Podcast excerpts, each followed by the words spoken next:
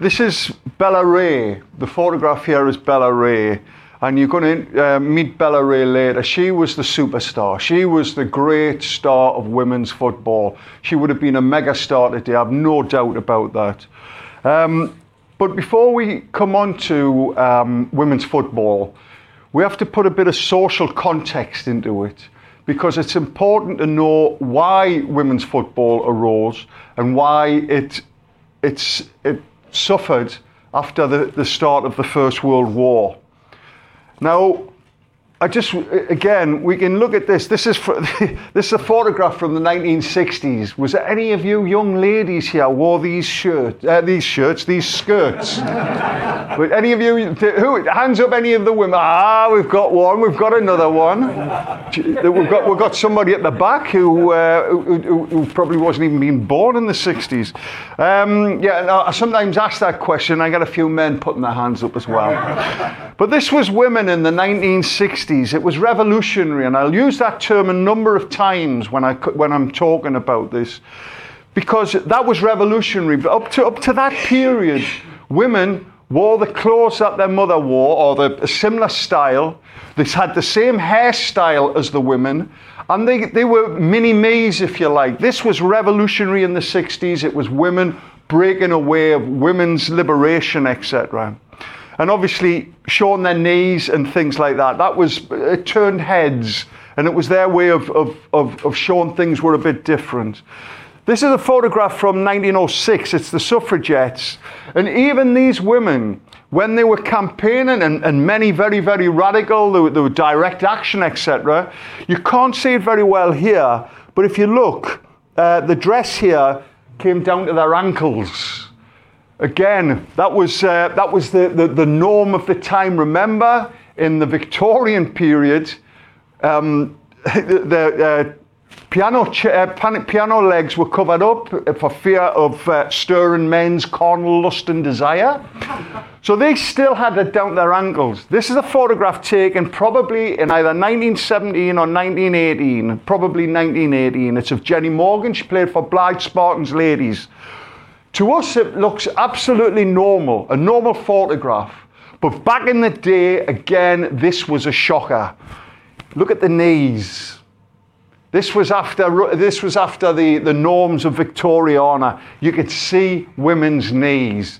And that was the difference. This was the huge difference of women's football. Women started coming in, and especially in the First World War, started coming more into society.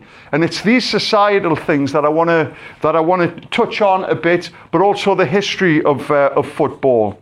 Now, prior to the Industrial Revolution, football barely existed. It existed in certain ways, but not the football that we know of uh, that we know of today. It was only through the likes of the Industrial, uh, uh, the Industrial Revolution, the Factory Act of, uh, of eighteen fifty.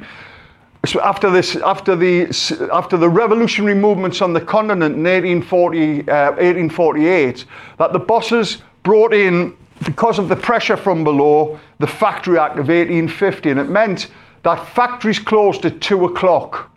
And that's why you have football at three o'clock in the afternoon uh, these days. So if you've learned nothing today, you've, you've, you've learned about that. And the emergent steps of football back in the, in the Victorian era came about, as I say, as a result of the uh, Industrial Revolution. You had the advent of railways, which meant you could travel between towns. So, t- so it started to get more and more competitive between towns and cities. And it was a, a sense of civic pride. People started looking to their own area, their own football, their own football teams. Now, prior to football, it wasn't until the eighteen seventies, eighteen eighties that football actually became the sport of the working class. It was never in control of the working class. It's always been the sport of the working class because it was cheap. And you could kick up some rags around or a pig's bladder, and you could put um, jumpers for goalposts, so to speak. But it was never the sport. This was the sport of the working class, rowing. And this is a guy called Harry Clasper. He was a Durham miner, and he um, he invented the sport of rowing that we know today. He was an illiterate Durham miner, and he invented the, um, you, you know, the boats that you, the sculls that you see being rowed in the, by Oxbridge and in, in, in the universities and also the Olympics. That was Harry Clasper.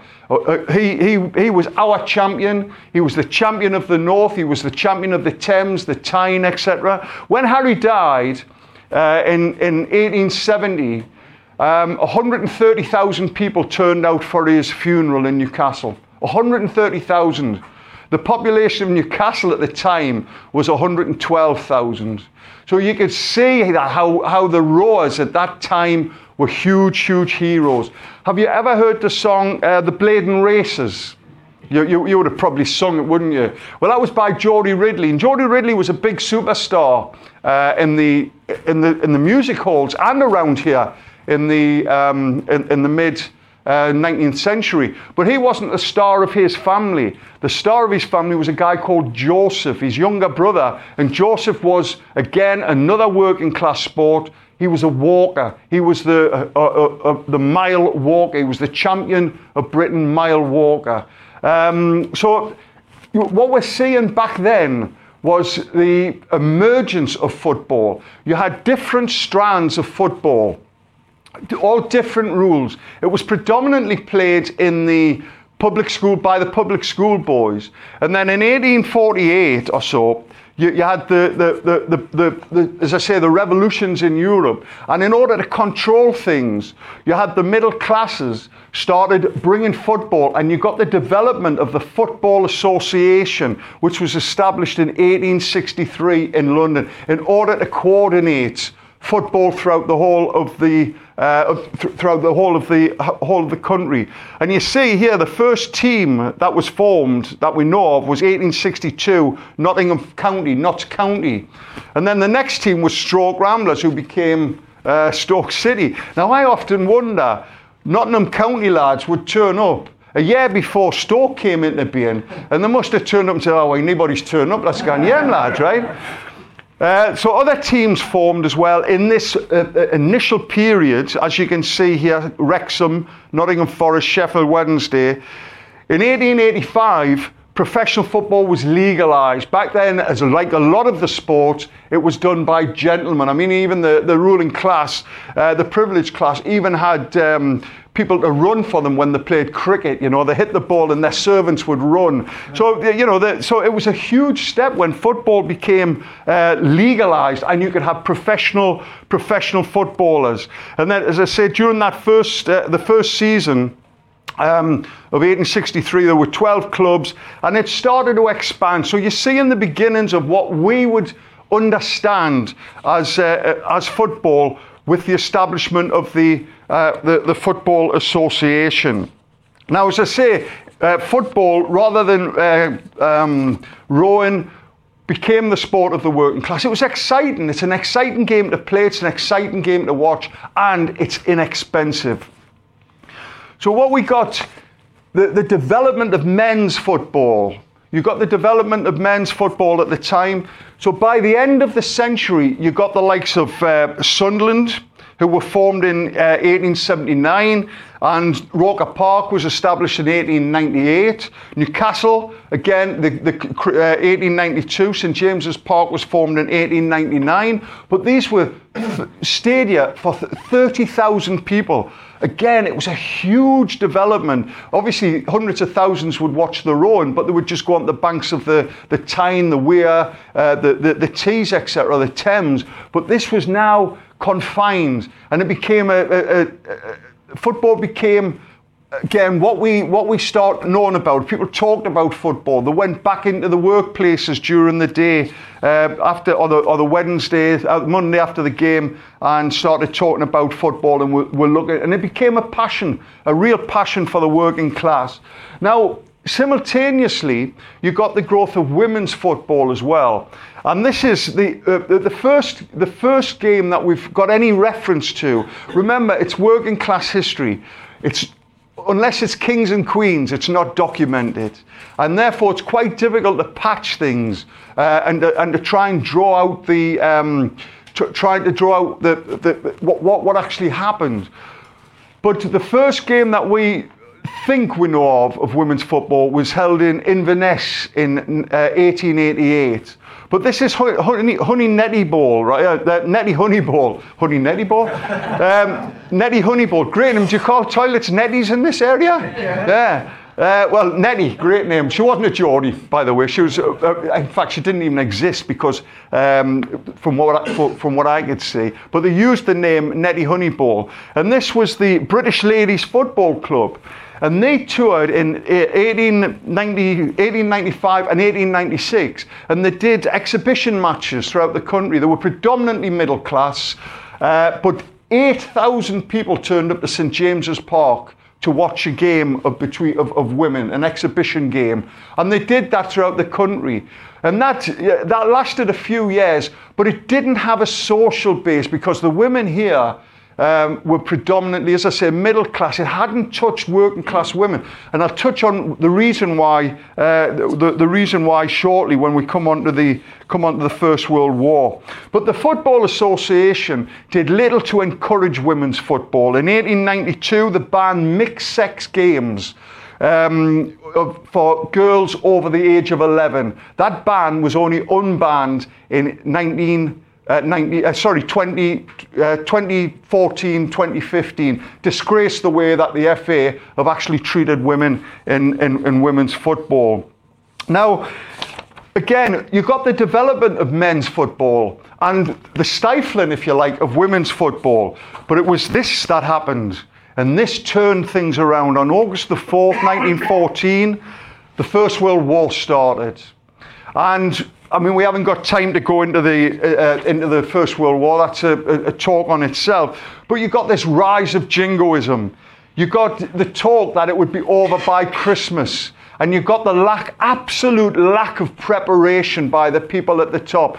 Similar to COVID, by the way. But you, you got that, you got corruption, et cetera. All of those, all of those things. And it was modern warfare. It wasn't like, um, uh, you, you know, the Boer War where you get expend men. Unfortunately, the tactics of the, the First World War was like that, just trying to storm the barricades, so to speak. It was modern warfare. It needed modern, modern artillery, modern shells in order to, uh, in order to, to win that. And we got the term, you must have heard of it, lions led by donkeys. You, uh, you know, and that was that really summed the situation, the situation up, because this the, the war started on August the fourth, and this happened.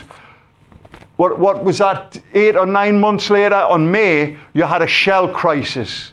Shells weren't exploding, and British soldiers were dying as a result of it. They were they were having attacks, um, and and, and the, sh- the shells that were preparing the way for them to go over over the uh, over no man's land, et cetera, weren't exploding, and people were dying as a result of the of, as a result of the private the, the, the, the privateers, if you like, in the armaments industry, making profits as a, as opposed to looking for the inverted commas national interest.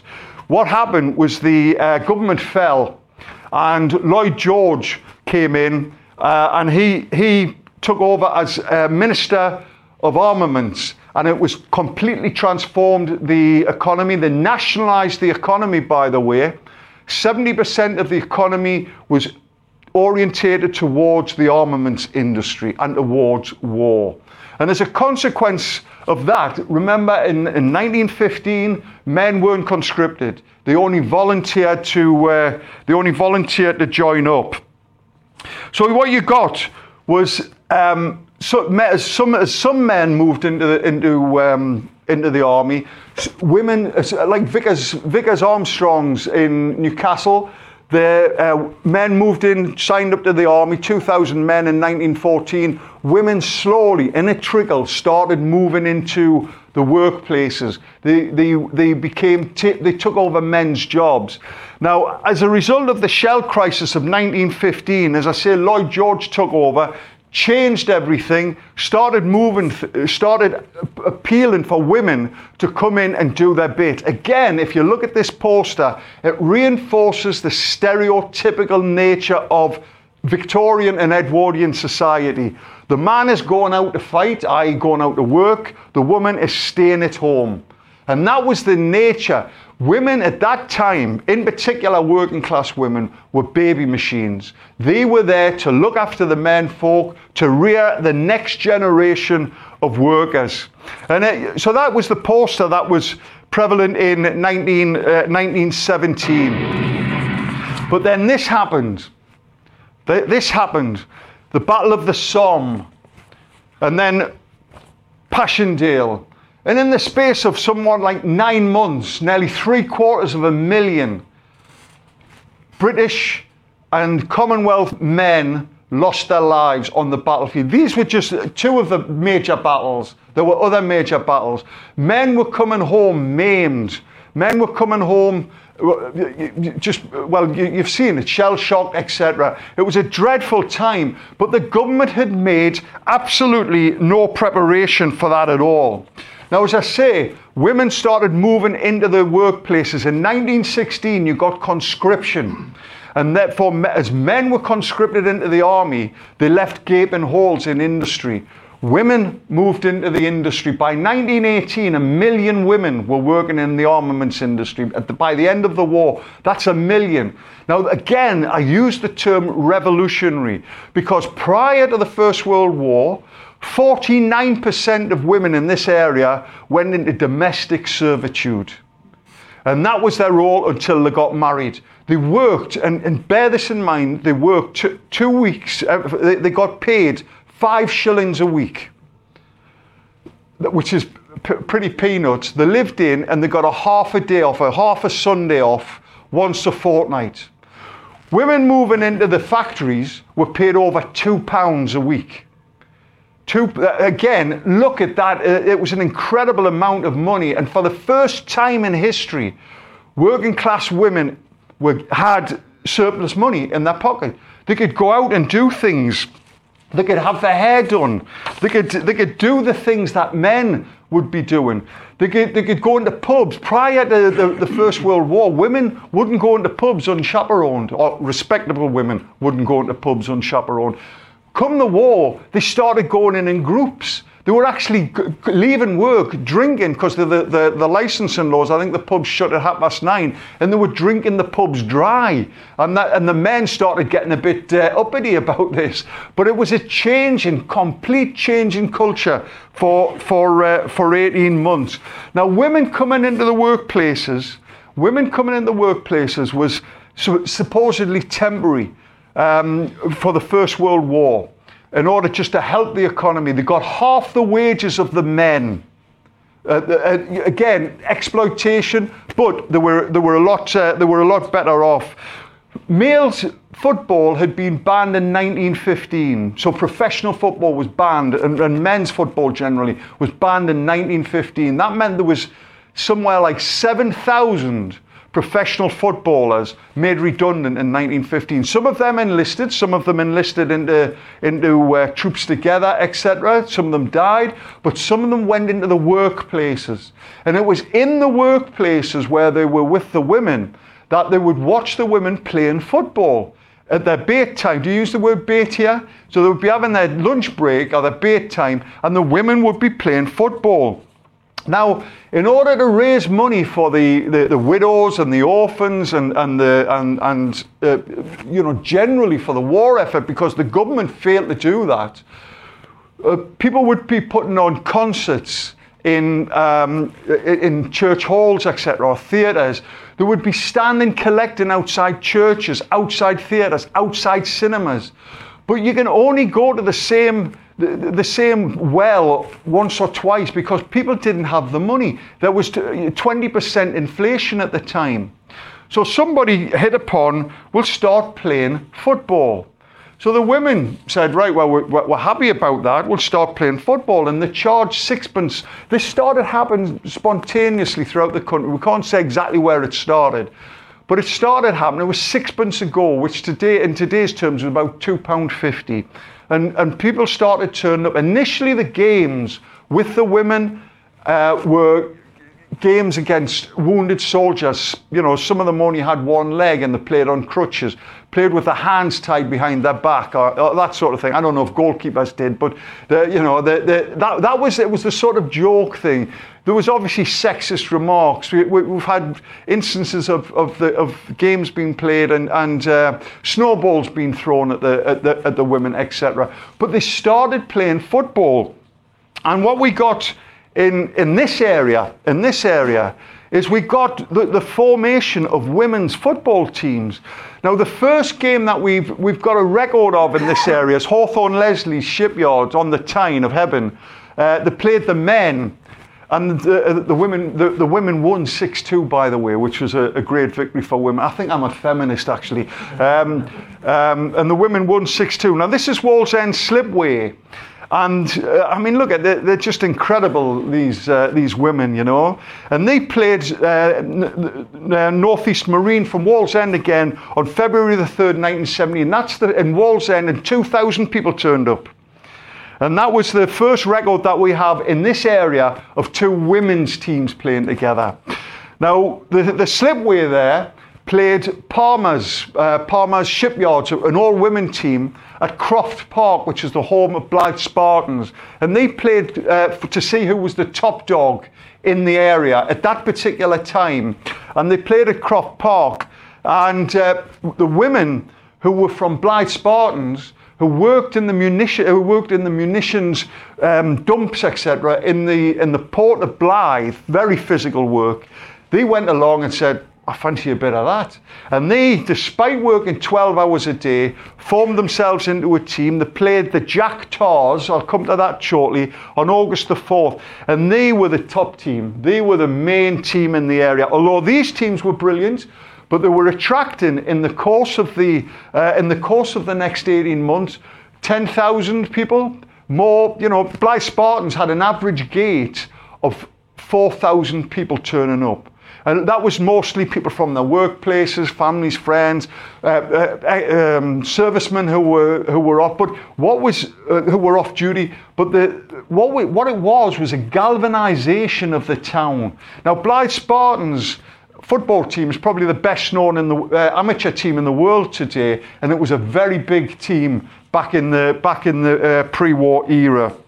Um, back in the pre-war era, uh, especially. The, the big difference was, if you look, Wallsend, Slipway, Engineering, uh, um, Northeast Marine uh, and Palmer's, they were based on workplaces. Whereas Blyth Spartans, ladies, were based upon a football team. So they were the they were the Blyth Spartans women's football team, basically. They gave Blyth Spartans give them the strips to use, and they played, as I say, at uh, at, at Croft Park.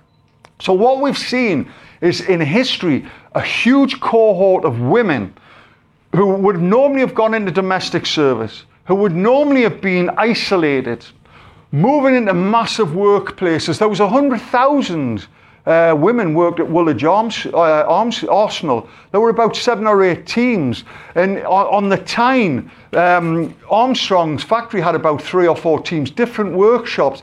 The level of quality of the football at that time, obviously, some of it would have been pretty poor. We have to say that.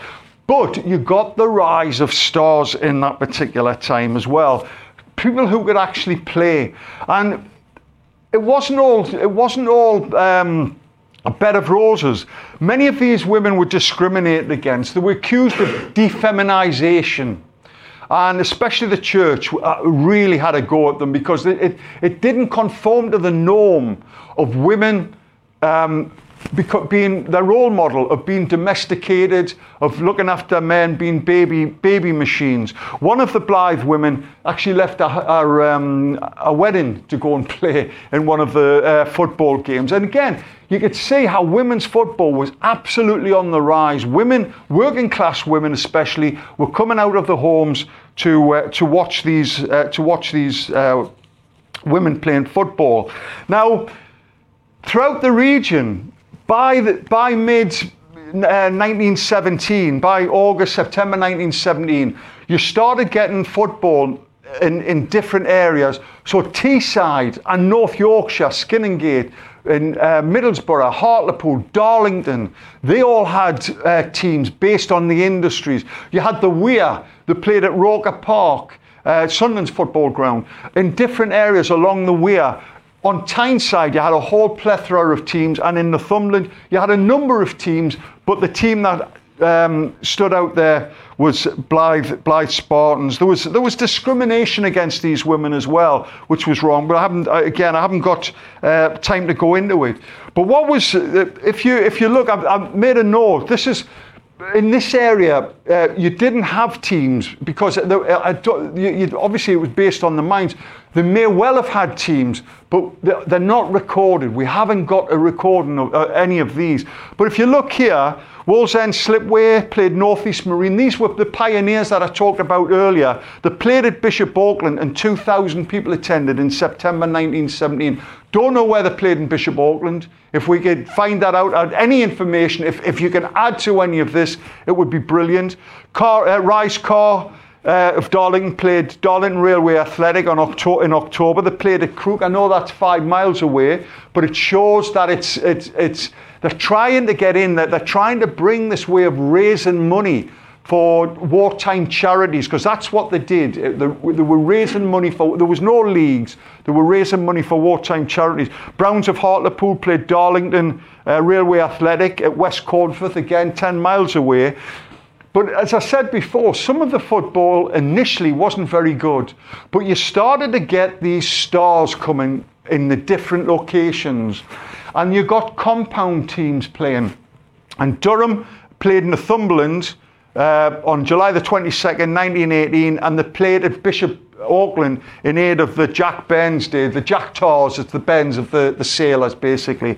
And they played in, in Bishop Auckland. Again, we don't know uh, we don't know how many turned up, we don't know where they played, but that's the only record we have. So, so this area was involved in the football that we know of. There might have been games, one-off games that have never been recorded um, or, or anything. But what made the Northeast absolutely unique, all of these games were played for charity, to raise money for charity, uh, where the government had failed. What was unique in this area is this. Now, I, I didn't put this on so you could see knees, right? I'm not I'm fixated with knees. This is the this is the cup. It's long gone, we can't find it. This is the Alfred Woods Cup. Alfred Wood was a, a Sunderland businessman. And what he did was he, he donated a cup, which became known as the Munitionettes Cup. And he wanted all of the teams in the region to play and, and then find out who the best team in the region was. Now, the region at that time had, as I say, thirty, perhaps forty teams. twenty-six teams entered it. Now, because of the wartime travel restrictions and difficulties, remember these women were working in very hard manual work for twelve hours a day. They had to go and train, work together, and then they had to go and travel. So travel was kept to a minimum. So what the Alfred Cup, Alfred Wood Cup was, was that the teams from um, the, the, the south of the region, Teesside, so Hartlepool, Darlington, Middlesbrough, they played, and North Yorkshire, they played each other, and the teams from the north of the region, the the the Weir, the Weir, the Tyne and Northumberland played each other, and their top dog, the best team, would play each other in in the in the final. Again, a unique. Uh, there, was, there wasn't a cup anywhere else in the country. There was. A, there, there might have been a cup in in um, Cumbria, but this was the big one. This was the one in which uh, the teams really competed. And if you if you, this is Bella Reay. As I said, players were coming to the forefront. Really, uh, again, you, you know, look at the statistics at any level of football. These statistics. one hundred thirty-three goals in thirty matches. It doesn't matter what standard of football you're playing. If you can score that, it's incredible. She's the Alan Shearer of her day. We've got Alan uh, in the play, which I'll mention later. Uh, we've got Alan to do a to-camera piece.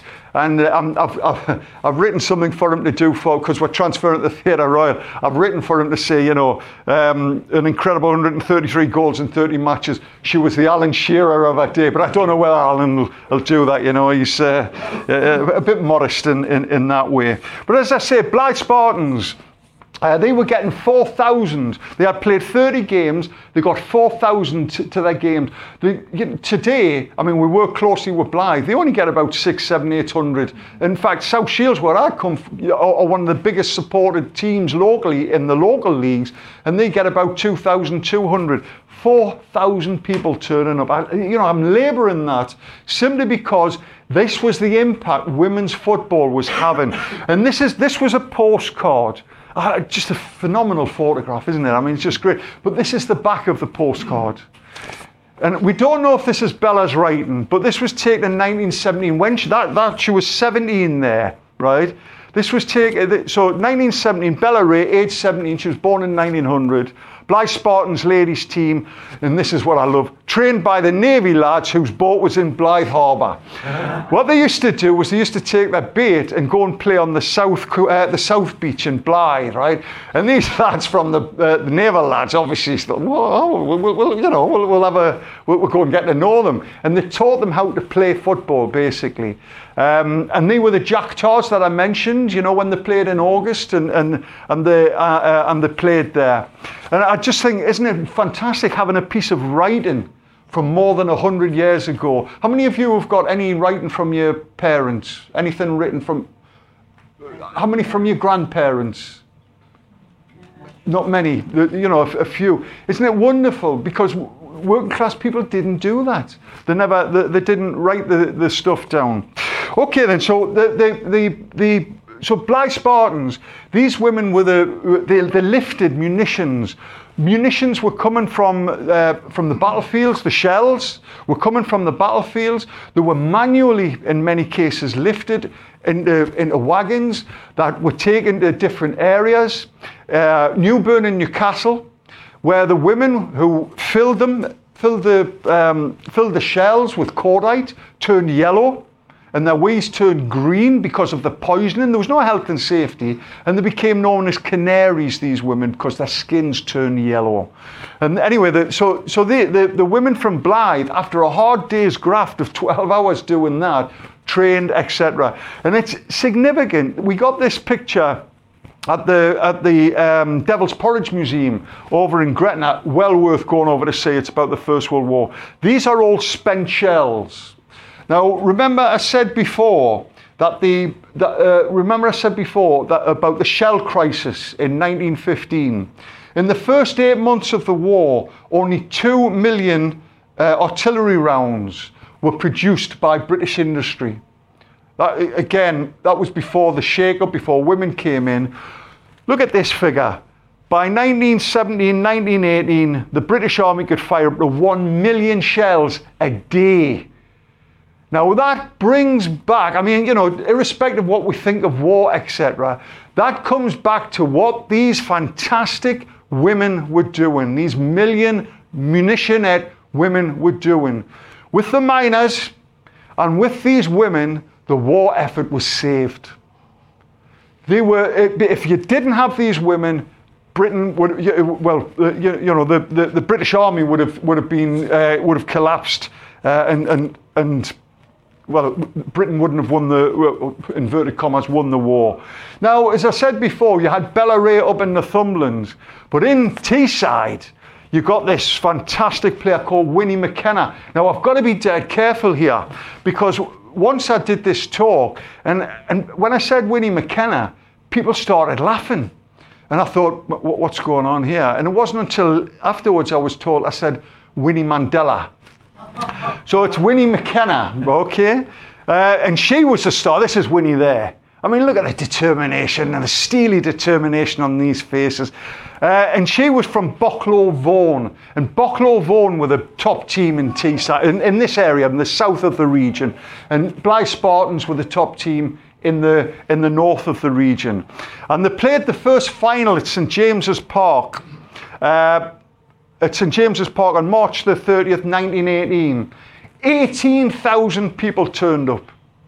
eighteen thousand. I remember going to St James's Park in the seventies and eighties, and there was only nine thousand people turning up. That is incredible. What it showed was the growth of women's football by the women who had saved the war effort. Now, the game there was a nil-nil draw. So they had a replay at Ashton Park, Middlesbrough's ground.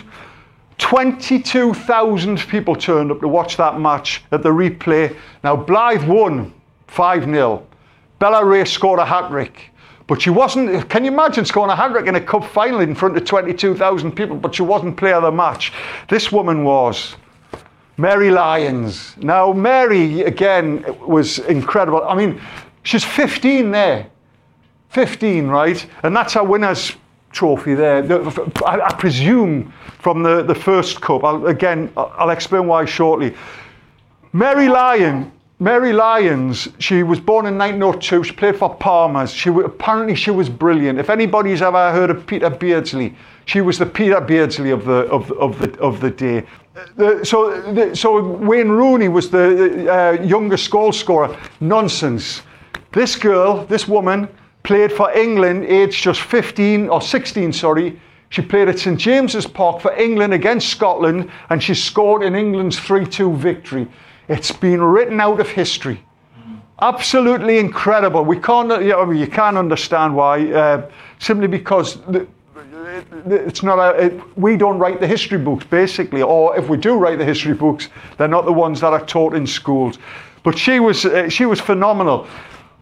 Um, she was drafted in, she played for Palmer, she was drafted in to play as a ringer, to play for Blyth, and she scored a hat-trick. As we as we saw there, by nineteen eighteen, if you look at the date there, or, or the, the or the date of the cup final in May May nineteen eighteen, the war was coming to an end. Germany was looking for uh, peace feelers, sending out peace feelers. June, July, ten thousand uh, U S troops were coming over to Britain each week in order to uh, reinforce what was happening in Europe. And the armistice was signed on in, in November nineteen eighteen, thankfully, thankfully signed. But that changed the whole thing. That changed the whole social situation. What happened? These women who had been encouraged to play football, encouraged to come into the industries to help the war effort, were made redundant overnight because they were of no use anymore. The men were coming back. The men had to have the jobs. Women were made redundant. Blyth Spartans uh, finished overnight. The women's and and you know how difficult it is to keep a team running. Anybody who's been involved with any sort of club or a team, to keep a football team running is particularly uh, expensive, especially if your company isn't sponsoring you anymore. But some teams did continue to exist, and Um, Mary Lyons' Jarrow team existed and kept going, and they were in the final of uh, the nineteen nineteen Munitionettes Cup. There was only two Munitionettes Cups I've ever fought for. First one, nineteen eighteen, Blyth won. In nineteen nineteen, she was the captain of Palmer's, sixteen years old. Uh, she drafted in Bella Reay, and Um, They won the they won the cup. They played uh, Brown's Munitionettes of Hartlepool, and they won one nil at St James's Park. Now you'll have a see there that the figure was nine thousand who turned up, but that again was incredible. Bearing in mind the country was in the middle of an international pandemic, and nine thousand people still turned up to St James's Park, and the winning goal was scored by Bella Reay. Now that's snow, by the way, right? That was that was in April. That was in that was in April nineteen nineteen. That's snow on the ground. I mean, we don't, I had to double check. I I just thought there might have been a, a, a but there's actually footage of, of, of the game. But if anybody wants to see this incredible uh, footage, email me and we'll and, and I'll send you the link, and you'll be able to uh, you'll be able to see it. Now, after the war was was finished, then the women were thrown back into the workplace, the domestic roles. It's it's so the, the story is, is heartbreaking, basically. First of all, not one memorial, not one, was dedicated to the Munitionettes, the women who worked in industry in the First World War or played football. Any, not one. Absolutely right that if you go out into the marketplace here, you'll see the monuments to the men who died in the wars and, and, and sacrificed. But there's nothing to these women, who many of whom died in explosions because of the cordite, et cetera. Nothing. They were written out of history, absolutely written out of history. The women who had saved the war effort weren't even allowed to vote in the nineteen eighteen election. It wasn't the only, the only people who were allowed to vote in the December nineteen eighteen election, women, were women over the age of twenty-eight or who had pro, who had pro, or twenty-nine who had property relations or had the money. The working class women who had saved the war effort in nineteen fourteen to eighteen weren't allowed to vote until nineteen twenty-eight, when the um, the franchise came down to twenty-one. I, again, the, the treatment of these women is is, is just it, it's dreadful, and it gets worse. It gets it gets worse because, as I said before, the minor uh, the the industry was nationalised during the First World War, and the the pits. The, the, the pits came back into private ownership in nineteen twenty-one. Now, during the First World War, the miners had, had gained because it was nationalised and because of the necessity. They didn't take holidays. They worked long hours down the pit, but they'd gained some concessions. They'd gained some wage rises and they'd gained concessions. When the pits were returned to um, private ownership, The, the bosses turned around and said a forty percent wage cut, and on meagre wages, by the way, uh, and uh, longer hours. There was a uh, there was a strike of miners in nineteen twenty-one, and it was it was a bitter strike for about four months. And what the women did was they re- resurrected the teams in the mining areas, and they played football. And the the government didn't like this because the money went to the families of the miners. And the, the, the families of the miners. The government didn't like it because it was, they said it was political. It was all right raising money for the incompetence in the First World War, but to raise money, political money, uh, the, the Football Association did not like that uh, at all. And as a consequence, well, that, that's the, the, the, the Palmer's victory. Uh, as, a, as a consequence as well of this team, this was the Dick Kerr Ladies. These were formed in the uh, they was they were formed in the northwest uh, of of England in a, in, a, in the Dick Kerr factory, and these are the ones that get all of the all of the, um, the if if you like all of the publicity, and quite rightly as well. But Blyth should and, and the women footballers in this area should be getting the publicity as well. This is Lily Parr. She was she was like she was their uh, striker. She was their uh, Bella Reay. And these women, remember, I, I, we talked about the minor strike of, of, of, of that took started to take place in April nineteen twenty-one. If we go back four, four, four, four months or so to Boxing Day nineteen eighteen, these girls, these women, the Dick Kerr Ladies, played St Helen's Ladies at Goodison Park, in, that's the home of Everton. fifty-three thousand people turned up and thirteen thousand people were locked out. The F A, seeing this, losing control of football to women and also to the politicisation in the during the miners' strike, banned women's football on December the fifth, nineteen twenty-one. Absolute disgrace. It was one hundred percent control. They can, they can They can write in their papers about how it was, uh, in the newspapers, how football was bad for women. It, it affects them. It affects pregnant women. It's the jerky reactions that isn't good for a woman's constitution. One wag said, well, if it's jerky reactions, what does that mean about sex? Uh, so, you know, the, the whole top and bottom of it was that it was a sexist thing about women. It was it was, it was aimed against uh, it was aimed against women. But these Dick Kerr Ladies, they continued doing exhibition football throughout the twenties and, the, and, and even in the thirties. And they kept a bit of the flame alive, but you needed the support of the Football Association to do that. Football wasn't unbanned until nineteen seventy-one. Remember when we showed the women with their short skirts and all that? That was the time of women's liberation. There was a, a movement again of women. It was a social movement that got women's football unbanned. And we've seen in fifty years the real development of women's of women's football. It's incredible how women's football has uh, has, has has developed over the last fifty years. Did anybody watch the World Cup? I mean, some of the football in that was incredible. And there's still a long way to go, of course. But but the problem we have is that the women who are playing today can't play in the same team as the men's because the F A won't allow women over the age of fifteen to play in mixed, um, mixed games. Now, you know, I remember not so long ago, um, the Grand National, if you had a woman jockey, you could have a bet on whether she actually cleared cleared the cleared the circuit. And we've had a woman win the Grand National. It's nothing to do with the sex of the woman or, or the sex of the of the athlete. It's all about attitudes. It's about opportunities, et cetera.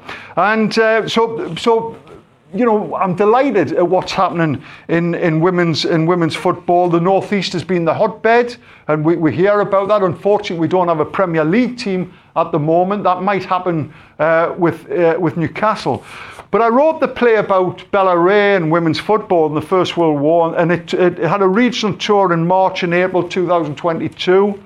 And these were the venues that we, we took it to. We, we did the Blyth Phoenix, sold out everywhere. Blyth Phoenix, Hexham, Alnwick, South Shields, Whitley Bay. We had, to, the, the, that, that, we had to put two shows on at Whitley Bay, and that holds about seven hundred. And we did the Newcastle Theatre Royal studio, and that sold out very quickly. And they've asked us to put it on in the main hall there uh, next year, next April, and we'll be going to London with uh, Warbella next. So that's the, um, you, you know, I, I don't take any credit for, for this. There's, Patrick Brennan has done incredible, incredible research, but we have in our own way added. If you go to the w w w dot warbella dot co dot website, you'll see the interviews we've done with the grandchildren of some of these people, or to have an hour with, with some of the people who would played football at that time. They were reticent. They didn't talk about it because that's not what women did. And they kept. They, they, some of these people said, we, "We've got, oh, we've got, our, we've got our grandmother's uh, medal here," but you never spoke about it. And it, isn't that sad? Isn't that really, really sad? But the, the we've got the the script uh, is there, and, and we're selling that in order to fund us to go to the likes of the Theatre Royal, uh, to go to the likes of of, of London, and. You know, this this is a particular interest of mine because what I do is um, I, I write about uh, uh, Northeast stories that I really love, that people don't don't know of. I wrote, I co-wrote the play with Trev, Trev Wood, um, about the West Auckland team that won the first World Cup in nineteen oh nine. Again, that did really well, transferred to the Theatre Royal. We've done plays about Harry Clasper, mentioned before, the rower, Joe Wilson, who played here and was a superstar, who was who sang "Keep Your Feet Still," Geordie Hinney, and wrote another two hundred and odd, uh, three hundred and odd songs. Ned Corvin, you, you, someone you might have heard of, Glenn McCrory, uh, you know, boxer, first boxer from the Northeast to be a world champion. And it was great working with Glenn because I was actually working with someone who was still alive. Um, Uh, so, but, but we've got the book of plays there. Every penny goes towards helping our, helping our, uh, helping our cause. And it's just, uh, you, you know, again, it's a, it's what I what I try to do is bring these stories, or what our team tried to do is bring these fantastic stories into the in, into the public domain. The question I keep getting asked after I've spoken, I spoke at Belford the other day about this, the Cramlington train wreckers. Belford, up in Northumberland, a tiny village, sixty people turned up. They came from Berwick and Wooler because of the interest in the subject matter. Has anybody heard of the Cramlington train wreckers? Well, during the nineteen twenty-six general strike, the miners from Cramlington, to stop a uh, scab coal, took Uh, uh, took a bit of rail off the main line, and it wasn't a scab coal train that was coming, it was the Flying Scotsman. And it, again, that's what happened. Incredible story, eight miners uh, imprisoned for forty-eight years between them. Incredible story, and, and you know, brings in the general strike, et cetera. And we're, we're we're doing lots of talks about that, and we're getting huge audiences. Uh, we're speaking at um, um, South Shields Westall Miners next Friday. We've got a hundred people bought tickets, and it, it's it, we, we did it in in uh, Cramlington. two hundred people bought tickets, and it's it's just what we try to do. As I say, it was we try to bring these stories, and and I have to say thank you. Thank you for listening to me. Thank you for coming here on a Saturday morning, because it's only because of people like yourself coming along to the talks, coming along to the um, the plays when we've got them on, the likes at the Theatre Royal next uh, April, and buying the books, that we can continue doing the work that we're doing. We're getting a dedicated work. Uh, we're getting a, a dedicated uh, website to the Cramlington train wreckers. We're, we're getting memorabilia. It's fantastic. We've got a B B C film. um, called The Cramlington Train Wreckers that was filmed in nineteen sixty-nine and shown in nineteen seventy, and it's never been seen since, but we've got the exclusive rights to that. Incredible historical thirty minute film, absolutely brilliant. So as I say, thank you for listening to me, and I appreciate your support, really do. Thank you.